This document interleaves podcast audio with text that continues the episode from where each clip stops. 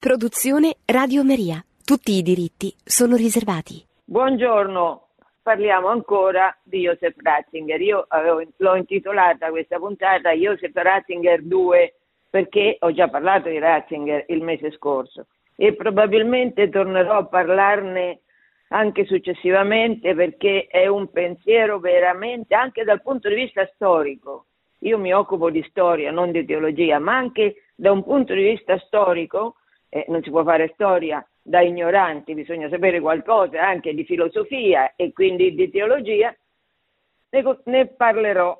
Oggi voglio vedere, voglio cominciare da un aspetto che ritengo interessante che riguarda il Concilio Vaticano II. Ratzinger è stato un protagonista del Concilio, come d'altronde Giovanni Paolo II, e proprio subito dopo la nomina, lo stesso anno di, dell'elezione, in occasione dei primi auguri di Natale che ha fatto alla curia romana, Ratzinger il 22 dicembre del 2005 ha parlato a lungo del concilio. E perché io adesso riprendo questo tema? Perché non c'è dubbio che quella relativa al concilio è una questione per noi oggi importante, importante perché all'interno della Chiesa, vedremo analizzando quello che dice Ratzinger, all'interno della Chiesa non c'è una valutazione unanime sul concilio. Alcuni pensano che sia stato una cosa prodigiosa, radicalmente nuova e che va continuata perché dalla radicale novità la radicale novità va ampliata e continuata. Altri pensano invece proprio per questa apertura a cui indirettamente ha dato adito il concilio vada, eh, vada interpretato nella giusta maniera per evitare diciamo una deriva modernista. Allora, sentiamo cosa diceva Ratzinger il 22 dicembre del 2005 si domandava quali sono le ragioni delle difficoltà sopraggiunte all'interno della Chiesa negli anni successivi al concilio. Perché? Perché questa, questo dibattito così acceso? Questa è la risposta che dà. Perché tutto dipende dalla giusta interpretazione del concilio o come diremmo oggi, dalla sua giusta ermeneutica. Ermeneutica eh, vuol dire proprio eh, andare alla radice del significato profondo di qualche eh, cosa, di qualche concetto. Quindi, qual è l'ermeneutica? Qual è la significazione che è stata, eh, che è stata elaborata a proposito del concilio? I problemi della recezione del concilio sono nati dal fatto, scrive Ratzinger, che due ermeneutiche contrarie si sono trovate a confronto e hanno litigato fra loro. L'una ha causato confusione, l'altra silenziosamente, ma sempre più visibilmente, ha portato frutti. Per esempio, io io faccio parte del cammino neocatecumenale che ha avuto origine proprio dal, essenzialmente dal concilio, dalla riforma liturgica anche, eh, operata dal concilio attraverso Carmen Hernandez, che è una delle due coiniziatrici del cammino insieme a Chico Arguello. Allora, ehm, essa non di rado questa, questa eh, eh, no, ho saltato, scusate. L'una ha causato confusione, l'altra silenziosamente, ma sempre più visibilmente ha portato frutti. Io adesso come esempio appunto ho citato il cammino. Da una parte esiste un'interpretazione che vorrei chiamare ermeneutica della discontinuità o della rottura. Essa non di rado si è potuta avvalere della simpatia dei mass media e anche di una parte della teologia moderna. Ecco, questa ermeneutica della discontinuità fa del concilio un primum, una, una, quindi una rottura, una rottura rispetto a tutta la tradizione bimillenaria della Chiesa. È come un nuovo inizio quello del concilio. È chiaro però che da questo punto di vista dell'ermeneutica della rottura, trattandosi il concilio di un nuovo inizio, questo inizio va completato con un altro concilio, come pensava per esempio il gesuita Cardinal Martini, vescovo di Milano, e come tanti pensano anche oggi. Dall'altra parte c'è l'ermeneutica della riforma, del rinnovamento nella continuità dell'unico soggetto Chiesa che il Signore ci ha donato. È un soggetto che cresce nel tempo, si sviluppa, rimanendo però sempre lo stesso, unico soggetto del popolo di Dio in cammino. E quindi la posizione mm, netta di Ratzinger è la seguente non ci sono una Chiesa pre-conciliare e una Chiesa post-conciliare. La Chiesa è, tanto prima quanto dopo il concilio, la stessa Chiesa, una santa cattolica apostolica, in cammino attraverso i tempi. In un altro intervento, questo eh, subito dopo le dimissioni che aveva dato, quindi ha parlato del concilio all'inizio del pontificato e a pontificato finito, in un bellissimo discorso, in una bellissima chiacchierata che ha fatto col clero romano il 14 febbraio del 2013, Ratzinger riprende, riprende l'argomento concilio e così racconta qual era l'atteggiamento dominante fra i padri conciliari. Speravamo che tutto si rinnovasse. Si sentiva che la Chiesa non andava avanti, si riduceva, che sembrava piuttosto una realtà del passato e non la portatrice del futuro. Eppure speravamo che la Chiesa fosse di nuovo forza del domani e forza dell'oggi. Speravamo che la Chiesa potesse iniziare un nuovo percorso insieme al mondo moderno e si credeva di poter trovare di nuovo l'unione fra la Chiesa e le forze migliori del mondo, per aprire il futuro dell'umanità, per aprire il vero progresso. Continua Ratzinger a proposito del concilio e di come questo concilio è stato accompagnato dalla stampa. Scrive, c'era il concilio dei padri, il vero concilio, ma c'era anche il concilio dei media. Era quasi un concilio a sé. E il mondo ha percepito il concilio tramite questi, tramite i media. Eh, certo, perché eh, noi siamo condizionati dalla stampa, siamo condizionati dai mezzi di comunicazione di massa e dipendiamo nell'interpretazione dei fatti dall'interpretazione che leggiamo o ascoltiamo da questi mezzi di comunicazione di massa, perché pochi di noi vanno alle fonti, cosa che dovremmo peraltro tutti fare. Allora continua Ratzinger. Per i media il concilio era una lotta politica, una lotta di potere tra diverse correnti della Chiesa potere del Papa, potere dei vescovi, potere di tutti, sovranità popolare. Simili banalizzazioni dell'idea del concilio hanno creato tante calamità, tanti problemi, realmente tante miserie, seminari chiusi, conventi chiusi, liturgia banalizzata. È successo che il concilio virtuale era più forte del concilio reale. Beh, e questa è un'analisi molto lucida, molto interessante del dramma che si è consumato durante il concilio e soprattutto nel post-concilio, quando il concilio dei media ha avvelenato tutto l'ambiente culturale cristiano, tutto, buona parte.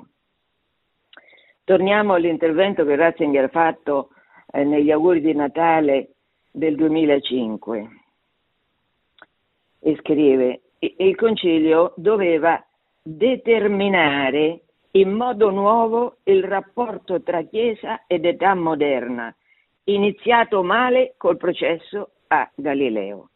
Tra le urgenze da affrontare occorreva definire in modo nuovo la relazione tra fede e scienze moderne. E questo è un punto importante che Ratzinger individua come uno degli scopi fondamentali del concilio, quello di riprendere il cammino con la scienza che si era apparentemente bruscamente chiuso nel 1600 col processo a Galilei. La questione del processo a Galilei l'ho trattata in una puntata di non mi ricordo quanto tempo fa a Radio Maria, adesso non ho tempo di tornarci, ma certamente questa frattura artatamente creata da un pensiero anticristiano fra la fede e la scienza andava sanata. E questo era, e poi continua Ratzinger, facendo suo con il decreto sulla libertà religiosa un principio essenziale dello Stato moderno, la Chiesa non ha fatto che riprendere l'insegnamento di Gesù e dei martiri, che sono morti anche per la libertà di coscienza e per la libertà di professione della propria fede. Una professione che da nessuno Stato può essere imposta, ma invece può essere fatta propria solo con la grazia di Dio nella libertà di coscienza. Qui Ratzinger eh, sottolinea un aspetto che è noto essere proprio il cristianesimo. Il cristianesimo mai si impone, sempre si propone, perché noi siamo cristiani per l'appunto, cioè in teoria andiamo dietro a Gesù, seguiamo le orme che lui ha tracciato e queste orme sono chiarissime nella croce. Quindi noi come cristiani certamente non imponiamo il nostro credo a nessuno. Ora, questo rapporto fra la fede tra il cristianesimo e lo Stato è chiaramente un tema di mm, molto interesse. Ratzinger affronta questo argomento in tantissimi interventi. Io voglio citare, lui faceva il mercoledì delle catechesi che sono dei gioielli. Io ve le consiglio, se qualcuno se le vuole andare a leggere, dei gioielli catechesi essenzialmente sulla storia della Chiesa, ma che è insieme, perché aveva ragione il cardinale Per, che Ratzinger non solo è un teologo massimo, ma anche un grandissimo storico. Allora, io infatti quando insegno storia della Chiesa nei seminari del cammino neocatecumenale, Redentoris Mater, le faccio sempre studiare alcune delle delle catechesi del mercoledì che Ratzinger ha fatto per illustrare le figure principali del cristianesimo. Parlando di Clemente, Clemente primo papa, una figura molto bella che muore martire sotto la persecuzione di Domiziano, la seconda persecuzione, muore martire nel 97, stiamo alla fine del primo secolo. Ratzinger sottolinea come Clemente abbia eh, sotto di lui ci sia stato il primo esercizio del primato romano. E proprio così perché Clemente scrive una meravigliosa lettera, lunga, complessa lettera ai Corinti, perché la comunità di Corinto, da quando Paolo l'ha fondata e poi scrive le due lettere ai Corinti, sempre aveva avuto al suo interno delle discussioni, diciamo, discomunioni fortissime, quindi Clemente scrive una stupenda lettera ai Corinti, che si legge, che la Chiesa propone nell'ufficio delle letture ogni anno, e Ratzinger ricorda che alla fine di questa lettera complessa, lunga, che Clemente scrive ai Corinti, la lettera, scrive, si conclude con una preghiera che comprende un'invocazione a favore delle istituzioni politiche. Scrive Ratzinger, all'indomani della persecuzione, i cristiani, ben sapendo che sarebbero continuate le persecuzioni, non cessano di pregare per quelle stesse autorità che li avevano condannati ingiustamente. Beh, questo è evidente e lo spiega subito dopo Ratzinger. Perché i cristiani fanno così? Perché è Gesù che ha fatto così. Padre perdona loro perché non sanno quello che fanno. Quindi ogni cristiano è chiamato, e questi sono i martiri, a perdonare quelli che li torturano e li uccidono e fanno ogni sorta di ingiustizia nei loro confronti.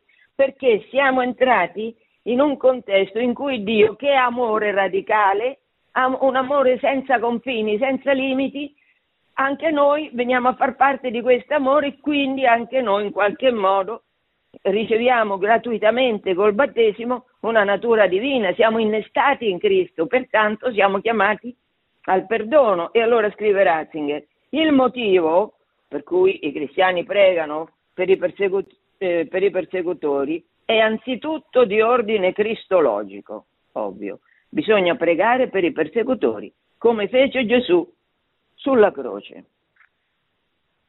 Ma questa preghiera, e qui è un punto interessante, ma questa preghiera contiene anche un insegnamento che guida lungo i secoli l'atteggiamento dei cristiani dinanzi alla politica e allo Stato. Pregando per le autorità, Clemente riconosce la legittimità delle istituzioni politiche nell'ordine stabilito da Dio.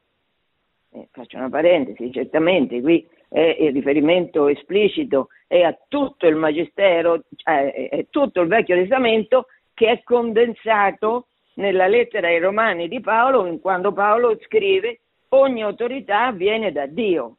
Quindi è evidente che ogni cristiano è chiamato al rispetto dell'autorità perché perché non c'è autorità che non venga da Dio, anche le più infami. Eh, pregando le autorità, scrive Ratzinger, Clemente riconosce la legittimità delle istituzioni politiche nell'ordine stabilito da Dio. Appunto, sempre Paolo dice sì, perché lo Stato è fatto per eh, aiutare diciamo una vita tranquilla, punendo i malvagi. Questa è la funzione dell'autorità dello Stato, però Ratzinger nello stesso tempo, riferendo sempre alla lettera ai Corinti di Clemente I Papa Martire, nello stesso tempo egli manifesta la preoccupazione che le autorità siano docili a Dio e esercitino il potere che Dio ha dato loro nella pace e la mansuetudine con pietà. Certo, noi preghiamo, e Clemente prega, per i suoi persecutori, ma nello stesso tempo prega perché questi persecutori, perché questa autorità che certamente viene da Dio, sia docile, anche questa autorità sia docile a Dio. non è tutto. Emerge un'altra sovranità, la cui origine ed essenza non sono di questo mondo, ma di lassù. Quella della verità, è la sovranità della verità che vanta anche nei confronti dello Stato il diritto di essere ascoltata. Ecco, questa è la posizione che caratterizza i cristiani di fronte allo Stato. Ogni autorità viene da Dio, quindi si obbedisce, quindi non si, ehm, non si, non so, ho, sentito un rumore, non so se viene dalla regia. Viene dalla regia? Allora, però avevo sentito, non so. Mm. Comunque adesso che stavo dicendo? Che stavo dicendo?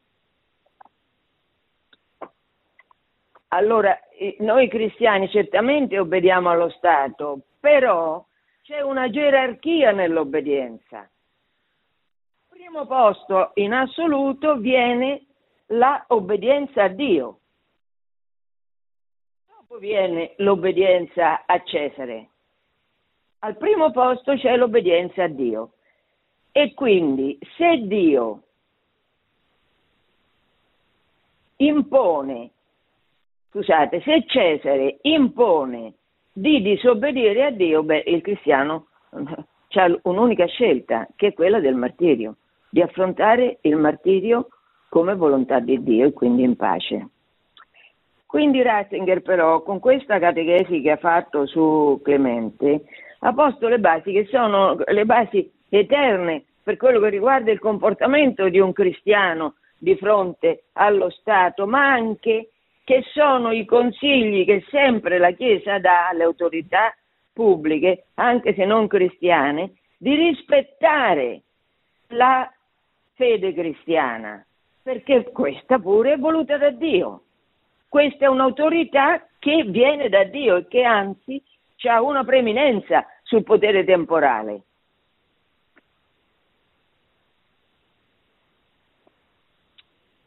Adesso voglio fare un cenno eh, a una che Ratzinger ha fatto come cardinale intervenendo al Parlamento italiano nel maggio del 2004, perché questo cenno ha parlato di Gelasio e ha parlato della teoria delle due spade e delle chiese libere americane. Molto interessante questa attuazione a oggi della teoria di Gelasio.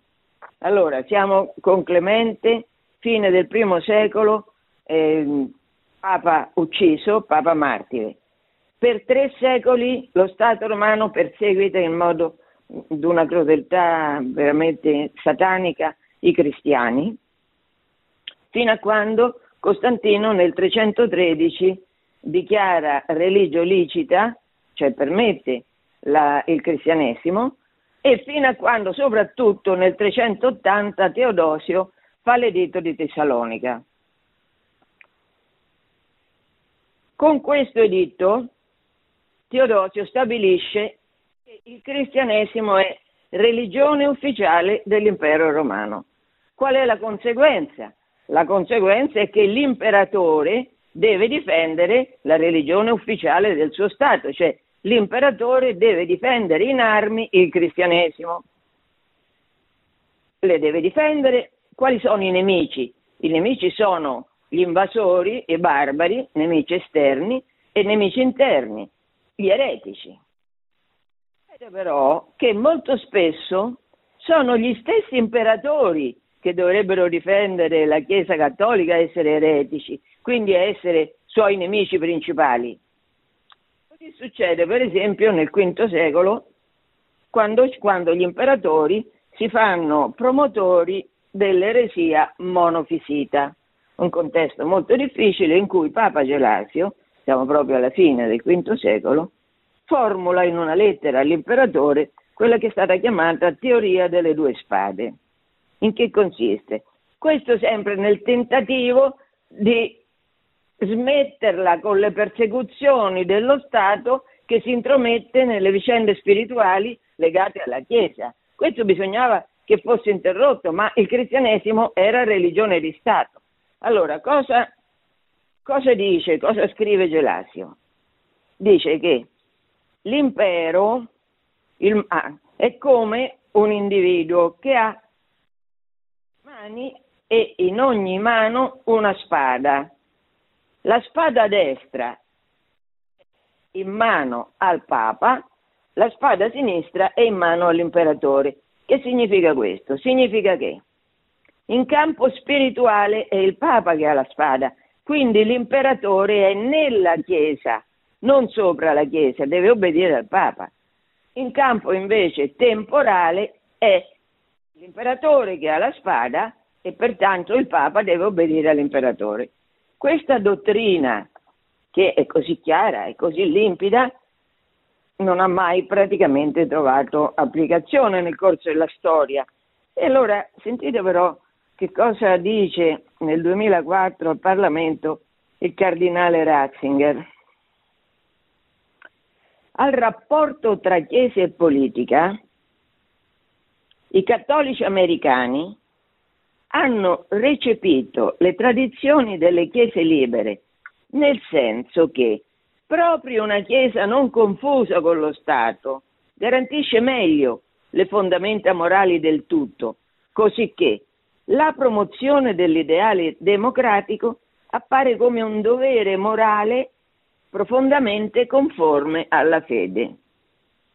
In una posizione simile, ecco il punto, in una posizione simile si può vedere a buon diritto una prosecuzione adeguata ai tempi del modello di Papa Gelasio.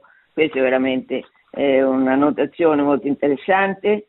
Ratzinger la scrive nel 2004 e pensate che il, ehm, gli Stati Uniti hanno riconosciuto ufficialmente l'esistenza del Vaticano solo nel 1984 Papa Voitivo Imperante, Voitivo e Reagan hanno collaborato per, per far sì che il comunismo crollasse. Quindi allora la, le, le, autorità eh, statunitensi cambiano nei confronti della Chiesa Cattolica che avevano visto fino a quell'epoca come ostile, con grande ostilità, con grande disprezzo, perché eh, gli americani nascono dal calvinismo, quindi mm, che è molto, diciamo, aggressivo nei confronti della Chiesa Cattolica.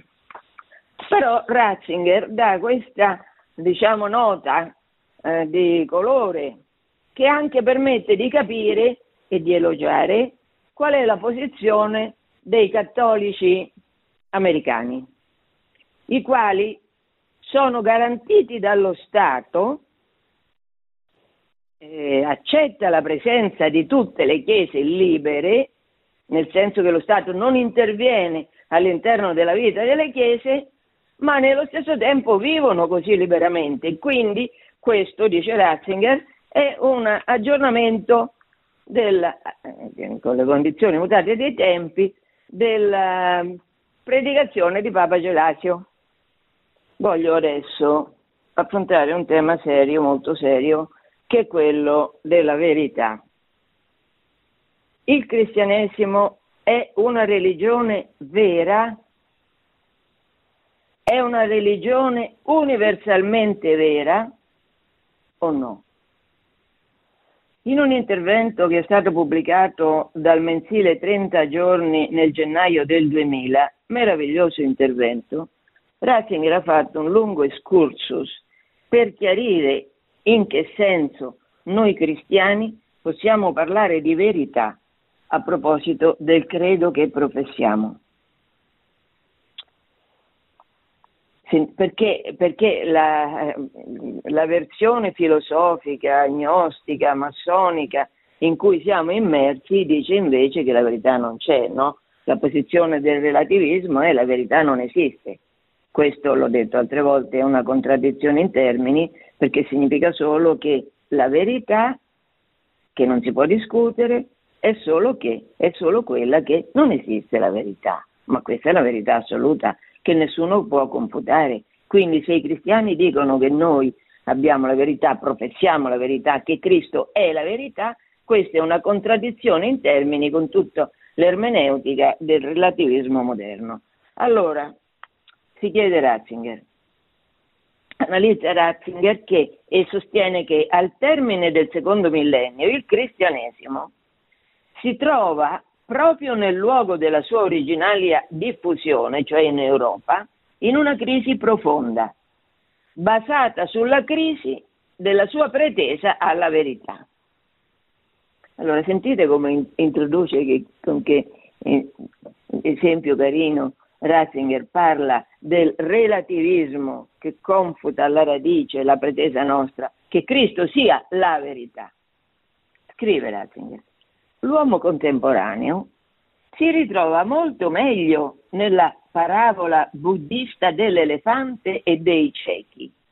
Molto carina questa parabola, ascoltate. Una volta, una favoletta, una volta un re dell'India del Nord riunì in un posto tutti gli abitanti ciechi della città.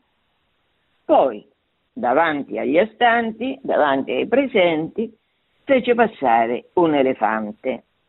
Ma come lo fa passare? Con astuzia, con inganno, sentite. Lasciò che gli uni gli toccassero la testa e disse, un elefante è così. Erano toccare l'orecchio o la zanna, la proboscide, il dorso, la zampa, il di dietro, i peli della coda. Dopodiché il re chiese a ciascuno, com'è un elefante? E secondo la parte che avevano toccato rispondevano, è come un cesto intrecciato, è come un vaso, è come l'asta di un aratro, un magazzino, è come un pilastro, è come un mortaio, è come una scopa. Allora, continua la parabola, si misero a discutere urlando, l'elefante è così, no, è così. Si scagliarono gli uni sugli altri e si presero a pugni con gran divertimento del re.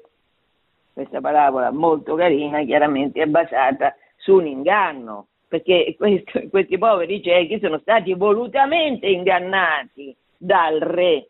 Ecco, poi qua, se qualcuno di voi vuole fare una eh, estensione di questa metafora e vedere noi da, in, in, da quale re siamo ingannati per toccare, una, essendo ciechi, una parte diversa dell'elefante, continua Ratzinger, la disputa tra religioni sembra agli uomini di oggi come questa disputa tra ciechi nati.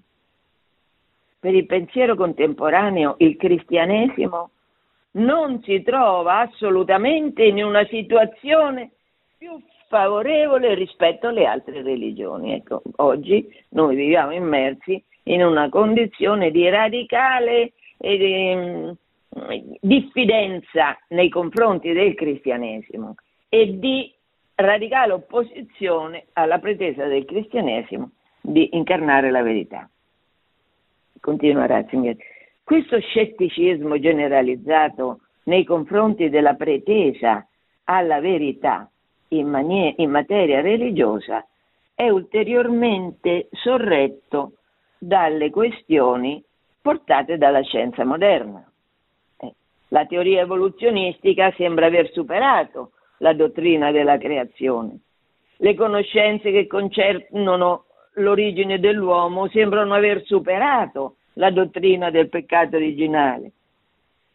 La critica esegetica relativizza la figura di Gesù, ecco, questi esempi che fa Ratzinger per vedere l'incompatibilità che c'è oggi fra cristianesimo e scienza e ciò che si ritiene scienza, che riguarda anche la figura di Gesù che viene relativizzata, beh, mi ha fatto venire in mente un esempio del generale dei Gesuiti, il venezuelano Sosa, che eh, ha detto, ha risposto a un giornalista, ma noi mica, Gesù mica ce l'aveva, non c'era il registratore all'epoca di Gesù, che ne sappiamo noi? di cosa lui veramente ha detto.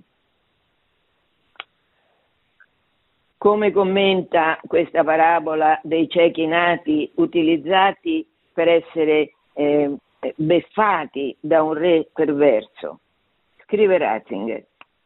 Un cieco nato sa che non è nato per essere cieco e di conseguenza non smetterà di interrogarsi sul perché della sua cecità e di come uscirne l'uomo non può rassegnarsi a essere e restare quanto a ciò che è essenziale un cieco nato. Stando così le cose, ah, ecco, un momento. Allora, qual è la conclusione di questo? E Ratzinger dice è necessario riproporre la domanda fuori moda della verità del cristianesimo. Com'è che il cristianesimo si è affermato e si è affermato con la difesa totale della verità di Cristo. Come è stato possibile nel corso del tempo che ciò sia successo? E qui Ratzinger, che è un agostiniano, riprende la tradizione eh, filosofica, religiosa, iniziata magistralmente da Agostino, soprattutto in quel libro meraviglioso che si chiama La città di Dio. Lì Agostino affronta il problema della religione e analizzando Var- Varrone si siamo mh, mm, nel primo secolo avanti Cristo, Varrone è uno dei più grandi eruditi dell'epoca che Agostino apprezza molto. Varrone scriveva molto chiaramente, e qui cito Ratzinger, non sono gli dei che hanno creato lo Stato, è lo Stato che ha istituito gli dei, la cui venerazione è essenziale per l'ordine dello Stato e per il buon comportamento dei cittadini. Quindi, secondo Varrone, Agostino riprende questa tradizione romana, è chiaramente evidente che tutti i miti, tutte queste fantasmagorie inventate dai demoni, dirà Paolo nella lettera ai Romani e Agostino che lo riprende, per ingannare gli uomini, tutto questo è un'invenzione dello Stato, non è un qualche cosa che preesiste allo Stato, è lo Stato che ha bisogno della religione, ha bisogno di questi miti per che cosa? Per in qualche modo costringere i cittadini all'obbedienza. Quindi eh, la religione, torna Ratzinger, è nella sua essenza un fenomeno politico. Evidente, perché è lo Stato che ha bisogno della religione. Il cristianesimo è tutto il contrario. Il cristianesimo non, è di un'altra natura, non nasce come invenzione dello Stato, che infatti l'ha perseguitato e lo perseguita sempre. E dice Agost- eh, Ratzinger, citando Agostino, che si rifà anche a Giustino, Giustino è il, mm, siamo a metà del secondo secolo, nel, nel 150, e Giustino è un filosofo. Lui aveva una scuola di filosofia Pertanto che, che fanno i filosofi? Cercano la verità. È un filosofo che cercava la verità e non l'aveva trovata, la cercava fino a quando? Ha trovato il cristianesimo, ha trovato Cristo che è la verità e che risponde agli interrogativi filosofici che la sua ragione si poneva senza trovare una soluzione degna, sicura.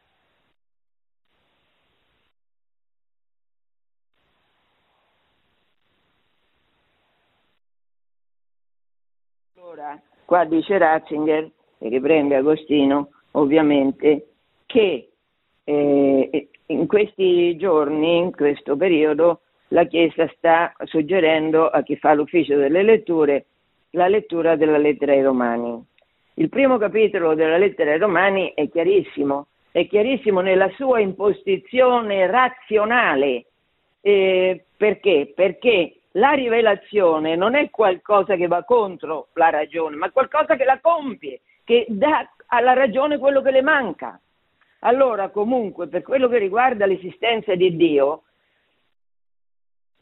Paolo nella lettera ai Romani l'afferma con assoluta sicurezza e dice che quelli che non riconoscono l'esistenza vera di Dio dalla bellezza della creazione che dalla bellezza della creazione non astraggono e arrivano alla causa di questa bellezza che è Dio, in questo, uh, in questo Paolo riprende pari pari il libro della Sapienza, il capitolo 13 del libro della Sapienza, per cui sono inescusabili le persone che pur essendo dotate di ragione ammettono l'esistenza di Dio come oggettivamente imposta dall'uso retto della ragione. E guardate che questa è una posizione che oggi è, è, non va di moda, che mh, pochi cattolici sanno qual è la posizione del Magistero, qual è la posizione della Chiesa nei confronti della verità e soprattutto della verità della verità, cioè dell'esistenza di Dio. Paolo dice che sono inescusabili quelli che, pur avendo ragione, dall'analisi della creazione non arrivano alla causa di questa creazione così bella che è Dio. E ripeto, questo discorso è, la, è lo stesso, è la stessa argomentazione che aveva utilizzato il libro della Sapienza. Quindi dice, dice eh, Ratzinger, parlando di Agostino, Agostino identifica il monoteismo biblico con le vedute filosofiche sulla fondazione del mondo che si sono formate, secondo diverse varianti, nella filosofia antica. È questo che si intende quando il cristianesimo, a partire dal discorso paolino dell'Areopago in poi, ne ho parlato la puntata scorsa, si presenta con la pretesa di essere la religio vera, il che significa la fede cristiana non si basa sulla poesia e la politica, queste due grandi fonti della religione. Fino allora tutte le religioni si basano su che? Sul mito, cioè sulla poesia e la politica, perché questi miti servono allo Stato.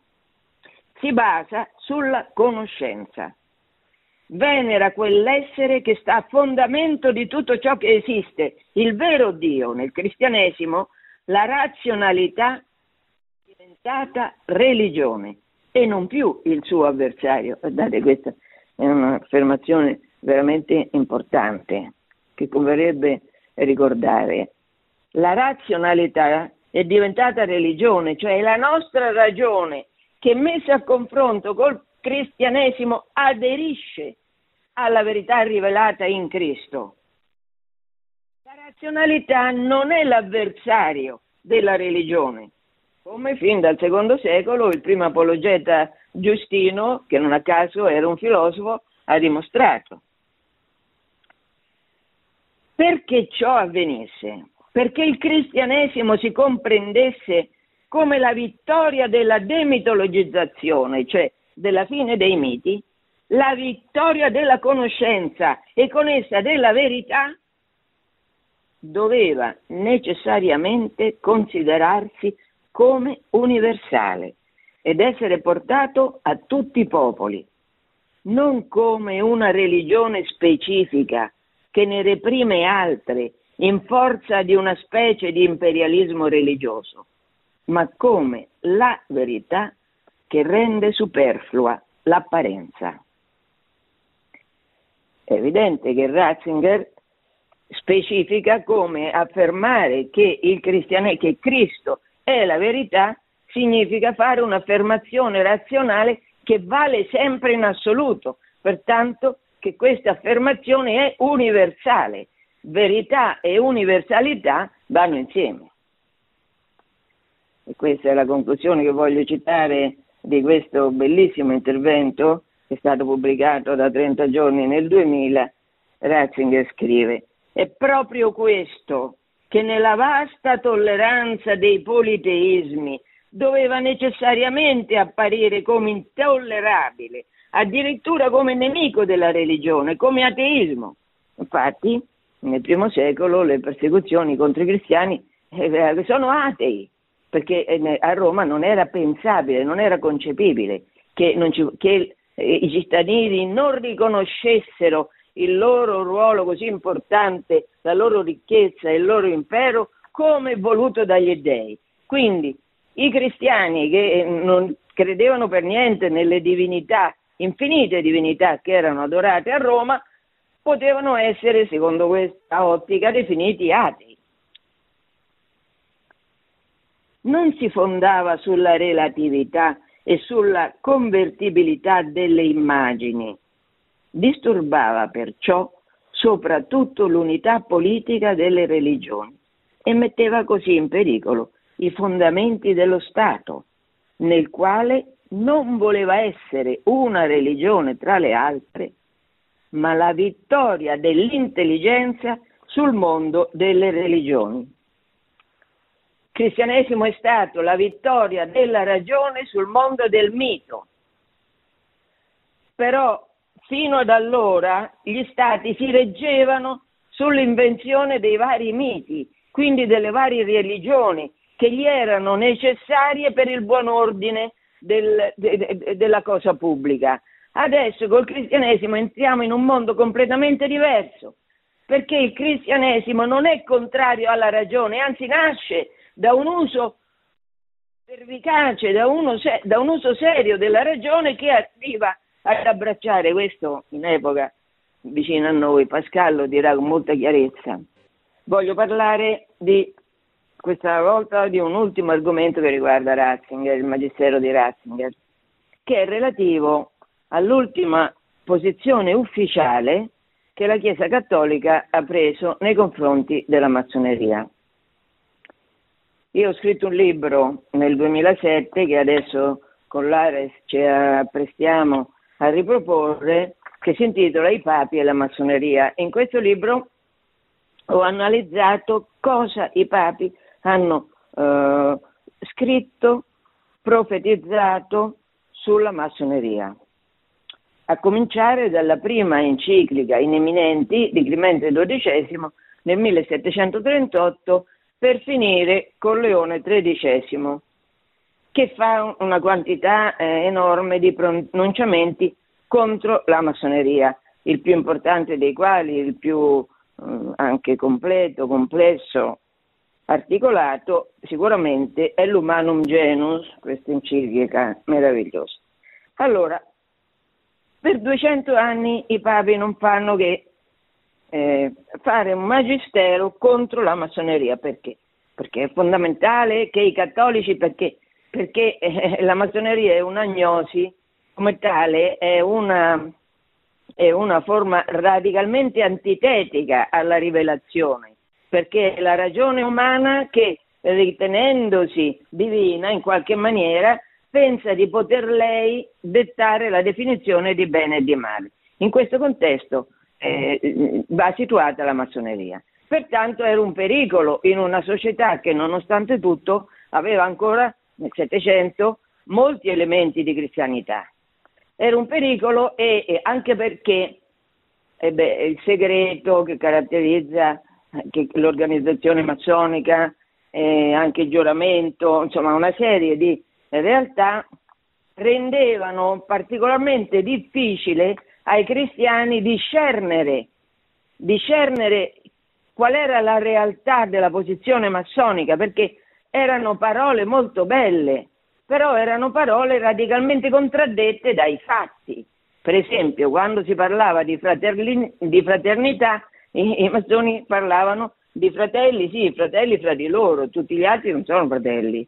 Quindi una posizione antitetica a quella cristiana, anche se riprende delle, dei concetti cristiani, ma reinterpretati in un ambito completamente diverso.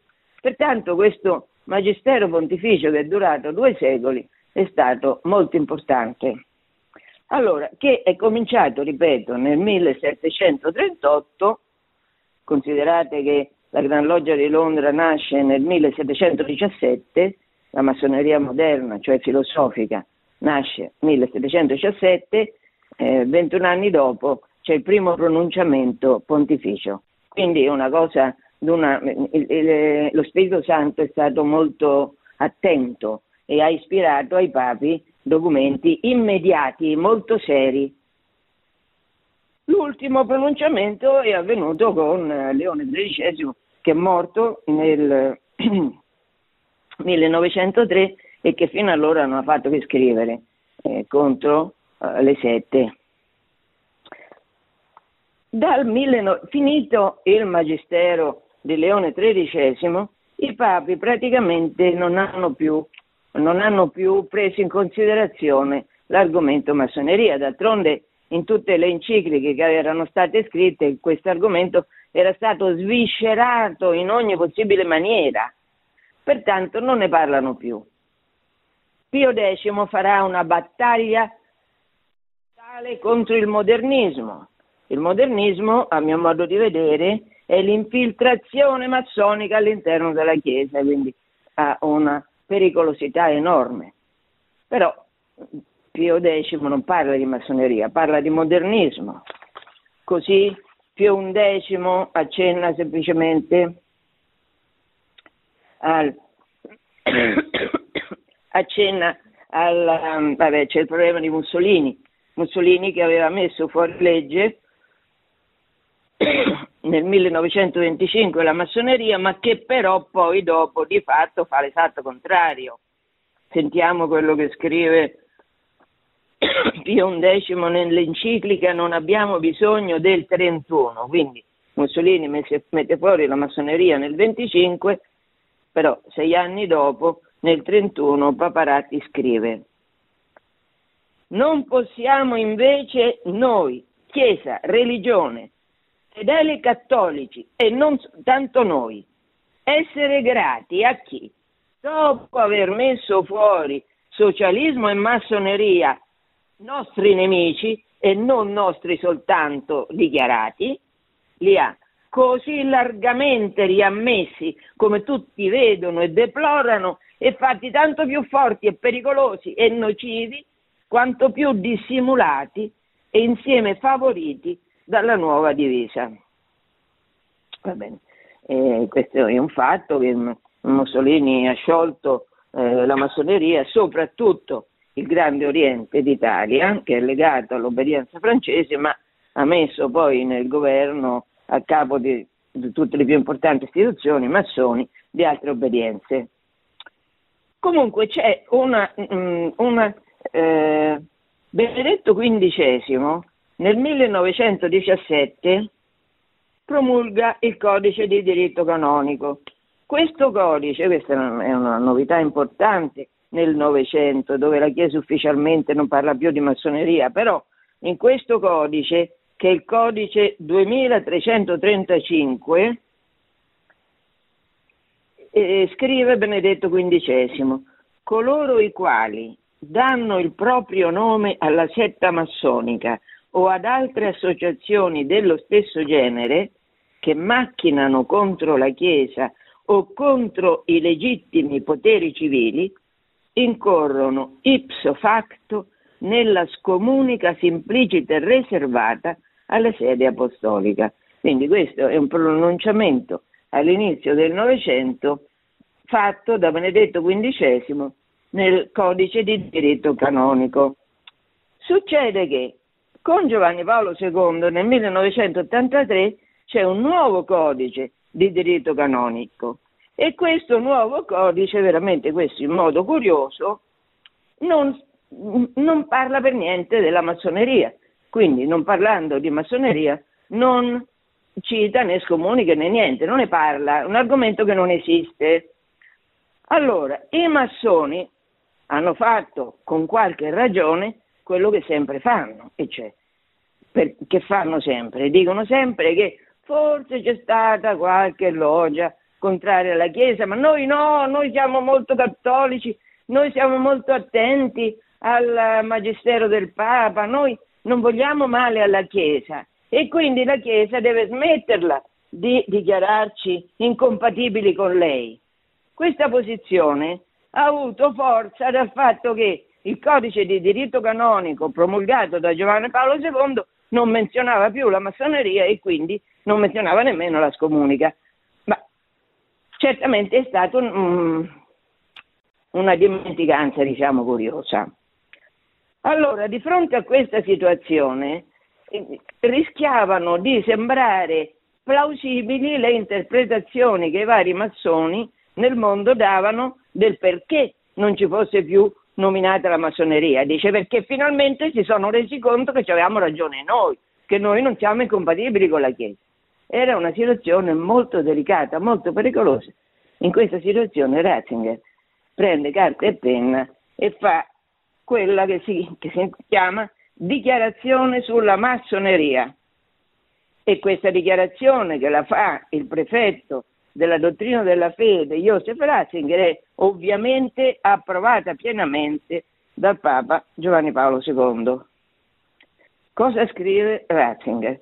Guardate, questo è un, è un aspetto molto importante delle posizioni che Ratzinger ha preso, perché, ripeto, c'era un bisogno importante, c'era un gran bisogno di chiarezza, perché la massoneria prospera dove la chiarezza non ce n'è tanta. Quindi era molto importante che, eh, Ratzinger, che la Chiesa intervenisse ai suoi massimi livelli per chiarire se era ancora da scomunicare o no la massoneria. Scrive Ratzinger nella dichiarazione sulla massoneria.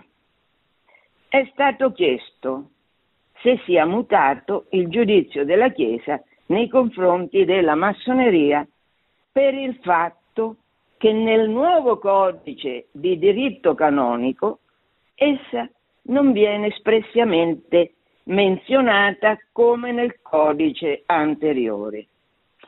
Questa congregazione, cioè la Congregazione per la dottrina della fede, questa congregazione è in grado di rispondere che tale circostanza è dovuta a un criterio redazionale seguito anche per le altre associazioni ugualmente non menzionate in quanto comprese in categorie più ampie. Conclusione.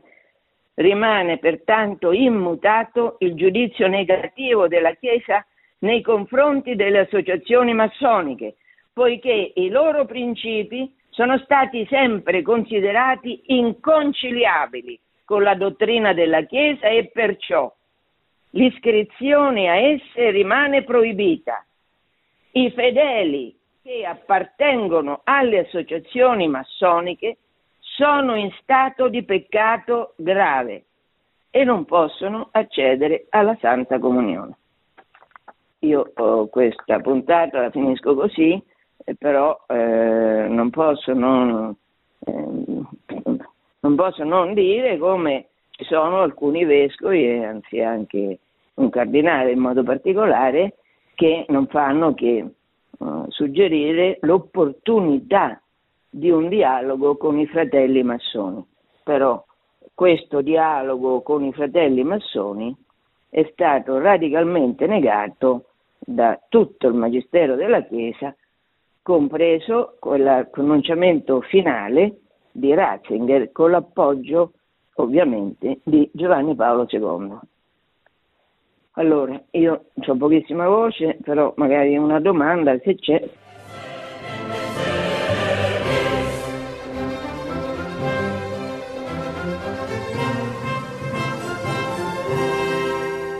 Pronto? Pronto? Pronto, buongiorno Pronto, sì, dottoressa. sì. Senta, Buongiorno. vorrei, eh, eh, buongiorno, per cortesia vorrei sapere dove lei, eh, in che libro eh, c'è scritto tutto quello che ha detto stamattina, perché io ho poca memoria, quindi preferisco leggerlo. Eh, signora, io Pronto? ho tutto quello che ho detto. Sì, pronto? Mi sente? Pronto, dica, sì, sì. Sì. Sì, Eh, eh, dicevo che io, dunque, l'ultima parte, quella relativa alla massoneria, io su questa ho scritto un libro che si intitola I papi e la massoneria. bene, L'ultima parte. bene. Tutto il, Sì. il discorso precedente, però, è relativo a pronunciamenti di Ratzinger in diverse circostanze.